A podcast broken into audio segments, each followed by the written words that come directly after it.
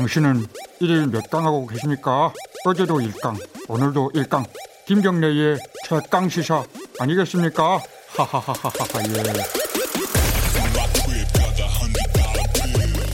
김경래 최강 시사 듣고 계십니다. 아, 코로나 19 상황이 이게 이제 많이 익숙해져 가지고 그런 건지 어, 위기의식이 사회적 전반적으로 이렇게 높지는 않죠. 하지만 실제로는 굉장히 위험한 상황이라는 게 전문가들의 굉장히 공통적인 의견입니다. 우리 방역 당국도 그렇게 밝히고 있고요. 이 상태로 가다 보면은 결국은 어, 병상이 부족한 상황까지 가는 거 아니냐라는 우려가 나오고 있고 거기에 대한 대책들도 나오고 있습니다. 국립중앙의료원 정기현 원장님과 함께 이 얘기 좀 해보겠습니다. 원장님 안녕하세요. 아, 예, 안녕하십니까. 네. 어, 지금 방역 당국에서도 2차 유행이 진행 중이다. 그때 이태원 예. 예, 확진 이후에 계속 진행 중이다라고 얘기를 했고 대유행이라고는 얘기 안 했습니다. 아직은. 예. 어, 원장님은 어떻게 보십니까? 지금 상황을 평가를 하신다면은. 대유행은 아직 오지는 않았지만 2차 대유행의 전조를 보이고 있다 이렇게 볼 수 있겠습니다. 전조. 예. 예. 어떤 측면에서 그렇죠? 구체적으로는?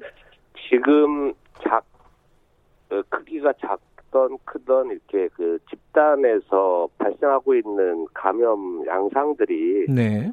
이것이 이제 하나의 좀 큰 집단으로 음. 이렇게 오려붙은 과정들에 있고 또 이미 지역사회에 어느 정도의 음, 감염은 있다라고 모두 인식하고 있기 때문에 네. 이것이 이제 합쳐질 때 전체적인 폭발력이 음. 있기 때문에 네. 그렇게 판단할 수 있겠습니다. 그 지금 뭐 서울시 박원순 시장 같은 경우에도 어 뭐 하루에 50명 이상 확진자가 3일 이상 나오면은 사회적 거리두기로 돌아가야 된다 이런 얘기를 했는데 그런 의견에는 동의하십니까 원장님께서는?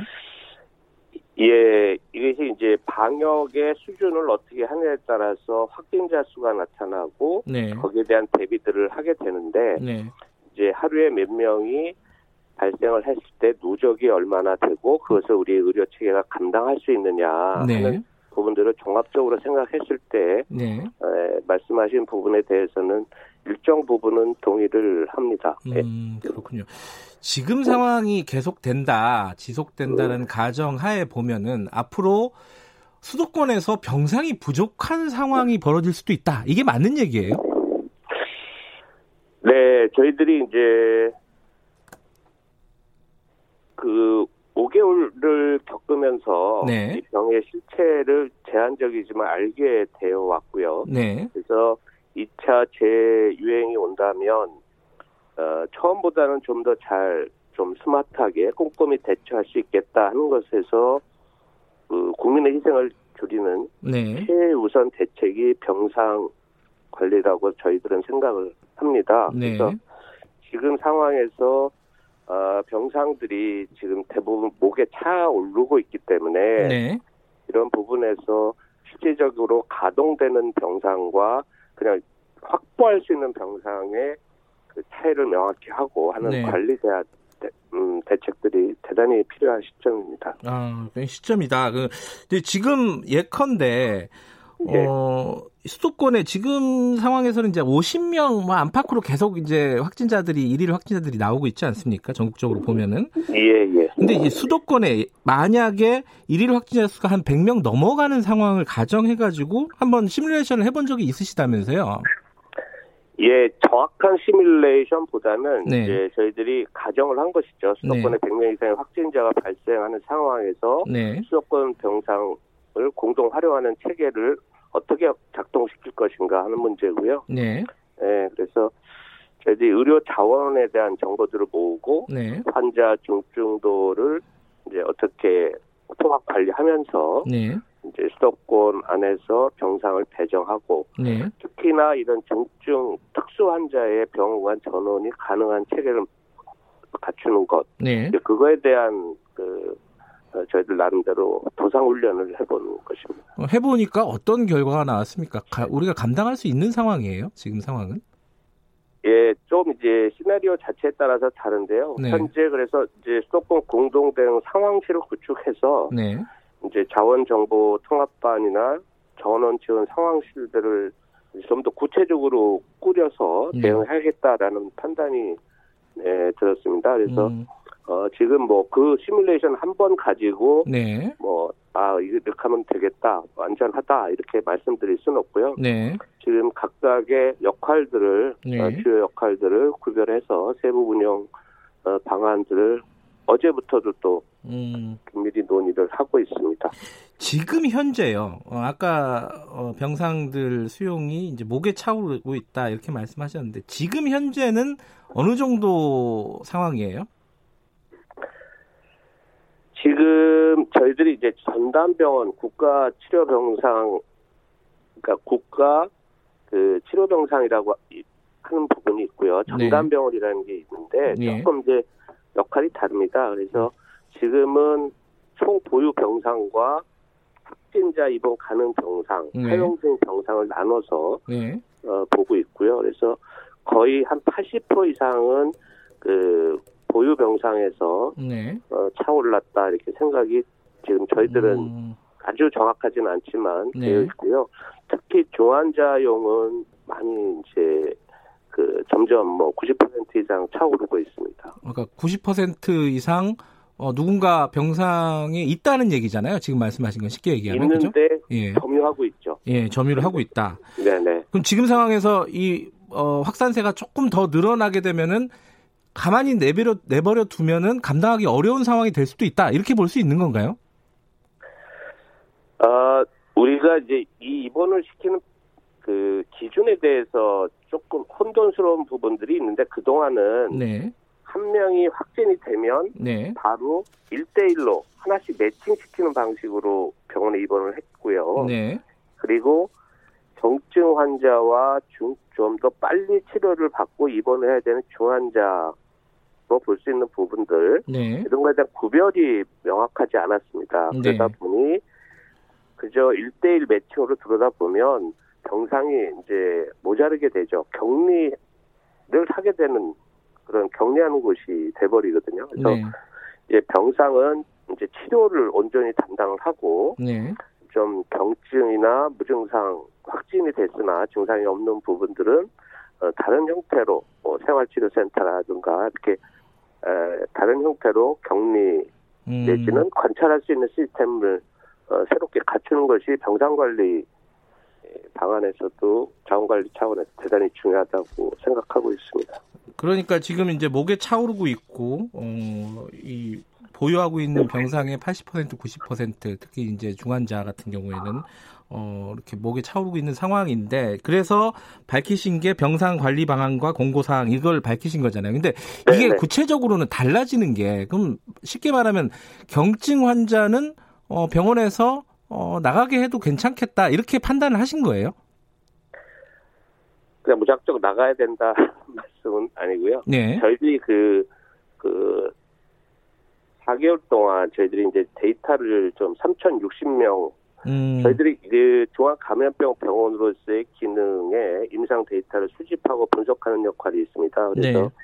지난 1월부터 4월까지 전국의 환자 3,060명을 대구 경북 사례 일부 제외하고요. 네. 모아서 그것을 근간으로 이제 어, 이제 분석한 결과를 가지고 말씀을 드리는 겁니다. 그래서 어 그랬을 때에 충분히 많은 분들이 입원을 먼저 우선으로 입원을 하실 분들과 어, 좀 더 다른 형태로 재택이나 생활치료 시설을 이용해도 된다라는 기준들을 음. 저희들이 제시한 것이죠. 예. 네. 그럼 어떤 기준으로 이 그거를 나누게 되는 건가요? 특히 이제 임상 결과와 예. 치료 결과 그동안 네. 있었던 네. 확진자들의 네. 그것을 기준으로 했습니다. 그래서 저희들이 이제 뭐 구체적으로 이제 한번 말씀을 드렸는데 네. 어, 소위 이제 체질량 지수라는 게 있고요. 예. 비만이나 일단 따지면 예. 그다음에 음, 소파 소파라는 이제 그뭐 당뇨, 만성 신질환, 치매, 기저질환을 가지신 분들, 네. 65세 이런 분들이 대단히 이제 고위험군으로 우선 입원이 필요한 걸로 나왔고요. 예. 이제 그런 분들을 먼저 입원시키는 음흠. 이런 식의 그 제한들을 하고 있고 또 이제 저 위험에 있는 분들 네. 어, 이런 분들은 저희들이 임상 경과를 본 그런 상황에서는 증상 발생 후 네. 일 이내에 50세 미만 성인으로 뭐 호흡곤란이 없고 음. 기저질환도 없고 의식도 명료하고 음. 이런 경우는 거의 뭐 1% 1.8% 정도 불과했습니다. 그래서 이런 부분들은 이제 그 이를 확 재택이나 생활치료 시설에서 음. 관찰하고 어 해서 어떤 뭐 만약의 경우도 대비를 하기 해야 하기 때문에 네.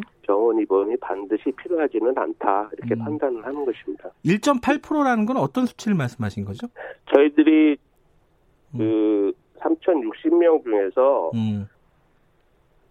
18세 이상 성인을 이면서 네. 이번 4주간의 임상 경과가 확인된 1,309명 환자가 있습니다. 네. 그 중에서 그 이번 4주간 임상 경과라고 대단히 중요한 건데 처음부터 병이 시작해서 끝까지를 다 관찰할 수 있었던 예. 환자를 대상으로 한 것이거든요. 예. 그 중에서 그런 환자분들이 이제 중증으로 진행되는 경우가 음. 거의 없었던 그러니까 10명 정도 됐었습니다. 556명에서. 예. 그래서 예. 음, 그렇게 되고 그런 부분 그런 분들 중에서 또 다시 나빠지는 한 경우는 딱 한 분 계셨습니다. 그래서 네. 퍼센테지로 얘기하면 0.12%였던 걸로 기억을 음, 하는데요. 예. 네. 아, 그러니까 굉장히 낮은 수치가 중증으로 진행이 되고 어 그렇기 때문에 이제 생활 격리 시설이라든가 재택 어, 격리가 가능하다라는 말씀이신데. 네네 경증으로 시작했던 부분 음. 분들은 거의 경증으로 그대로 끝나버립니다. 근데 이제 이, 이 사람들이 어 이게 경증이라 하더라도 이게 나중에 중증으로 본인은 진행이 안 되더라도 감염력이 어떻게 되느냐 이게 문제잖아요. 감염력도 상당히 낮다는 뜻인가요? 말씀하시는 거는? 예, 감염력이라는 게 이제 그동안 네. 이제 그 논란이 있었죠. 그런데 네. 이제 저희들이 지금 뭐 그동안 제 양성이냐 제 활성화냐 뭐 이런 논란도 있었는데 네. PCR 검사에서 그 소위 RNA 단백질 검출하는 검사지 않습니까? 그래서 예. 어, 그랬을 때에는 증식력이 없거나 네. 불활성화된 바이러스 또 아니면 타개된 바이러스 조각만 나와도 양성이 나와서 네. 이제 그런 PCR 검사에서 양성이 나왔다고 해서 그러면 감염이 있냐 했을 때는 그런 근거는 없습니다. 음흠. 그래서 그리고 저희들이 이제 또 이 바이러스를 배양을 해봐서 네. 그런 감염력이 있는가를 했을 때 일주일에 8일 아, 정도 이상 지났을 때는 다 어, 감염력이 없는 것으로 지금 거의 100% 나오고 있기 때문에 아주 극단적으로 한, 음. 한두 건은 있으나 어, 없기 때문에 그런 부분에 대해서는 염려하지 않으셔도 됩니다. 네. 그러니까 이제 병상 확보를 위해서 어떤 효율적인 체계를 갖추자 이런 취지인 것 같은데. 근데 네. 그, 그걸 발표하시면서 또 이 말씀도 하셨어요. 지금 현재 무증상 감염자가 어, 모르는 사람들인 거죠. 감염이 되는지 안 되는지. 예, 이 예, 사람들이 예. 확진자의 10배를 넘을 거다. 이거는 약간 좀 무서운 얘기예요. 저희들이 듣기에는. 이게 어떤 얘기로 예. 받아들이면 되겠습니까? 그것은 이제 스웨덴의 예를, 그러니까 스페인의 예를 가지고 저희들이 예를 든 것입니다. 그러니까 예. 각 나라마다 저희들이 발표할 때 전체 각 나라에서 항체 검사를 하고 있습니다. 네. 그래서 항체 검사라는 것은 지금 말씀하신 대로 그 뭐랄까요 이제 무증상 감염을 볼 수 있는 네. 음, 그런 방법인데요. 그래서 거기에서 스페인의 경우에는 그 뭐랄까 이제 사람들이 하고 증상이 없지만 활발히 돌아다니고 사람들하고 네. 접촉하고 전파위가 네, 증상이 없으면 쉽잖아요. 네. 그런 부분들에 대해서 스페인의 예를 들어서 우리와 비교해서 네. 이렇게 그 예측을 말씀을 드린 겁니다. 그러니까 우리나라도 항체 양성률이 몇 퍼센트라는 것이 나온다면 네. 우리나라 인구 뭐 5천만에서 음. 현재 확진자가 예를 들어 그냥 만 명이다. 네. 그런데 항체 양성률은 몇 프로다. 그러면 음. 5천만 곱하기 항체 양성률은 몇 명. 그러면 실제 확진된 환자는 몇 명이지만 네. 자기도 모르게 앓고 지나간 사람이 몇 명일 수 있다 라는 음. 것들이 이제 추정이 되는 거죠. 그 사람들은 실제로 감염을 어, 일으키는 사람들은 아니라는 거죠. 그렇죠. 그분들이 음. 앓고 지나갔기 때문에 네. 본인이 감염된 줄 모르고 감염을 이겨낸 분들이다. 네. 이렇게 생각하시면 돼요. 이번에 중국에서 이제 베이징에서 다시 이제 이 확진자들이 나오면서 이게 백신 그, 그 바이러스가 다 돌연변이가 생겨갖고 백신이 굉장히 어려워질 것이다 이런 얘기도 나오는데 이건 어떻게 보십니까 예측을? 돌연변이가 있다 하더라도 이제 네. 백신이라는 것은 전체적으로 부분적으로는 조금 이제 그 하바 그러니까 그 할 수 있는 것이 좀 줄어들 수는 있지만 네. 전체적인 것으로 볼 때는 어 약간의 이제 항체 형성률이라든가 방어력이 약간 떨어질 수는 없지만 음. 있, 지만 전체적으로 방어력이 없다라는 것은 아니기 때문에 네. 에, 그러나 이제 백신 개발에 대해서는 상당히 어 여러 가지 그 시간적으로 우려되는 부분들이 있습니다. 그래서 음. 네. 너무 네. 비관적으로 볼 필요도 없고 너무 낙관적으로 볼 필요도 네, 없는 그렇습니다. 상황이네요. 그렇죠? 네네. 알겠습니다. 오늘 지금 현재 상황에 대한 여러 가지 좀 자세한 해설을 좀 들어봤습니다. 오늘 말씀 감사합니다. 네, 감사합니다. 국립중앙의료원 정기현 원장님이었습니다. 김경래 최강사 1부는 여기까지 하죠. 2부에서는요, 어, 아까 말씀드렸던 더불어민주당 박주민 의원과 함께 최근에 어, 법무부와 검찰의 갈등 상황 좀 여당 입장 좀 들어보고요. 3부에서는요, 저희들이 어, 홍콩 보안법 관련해서 투쟁을 계속하고 있는 조슈아 웡 어, 연결해서 입장 좀 들어보겠습니다. 잠시 후에 8시에 뵙겠습니다.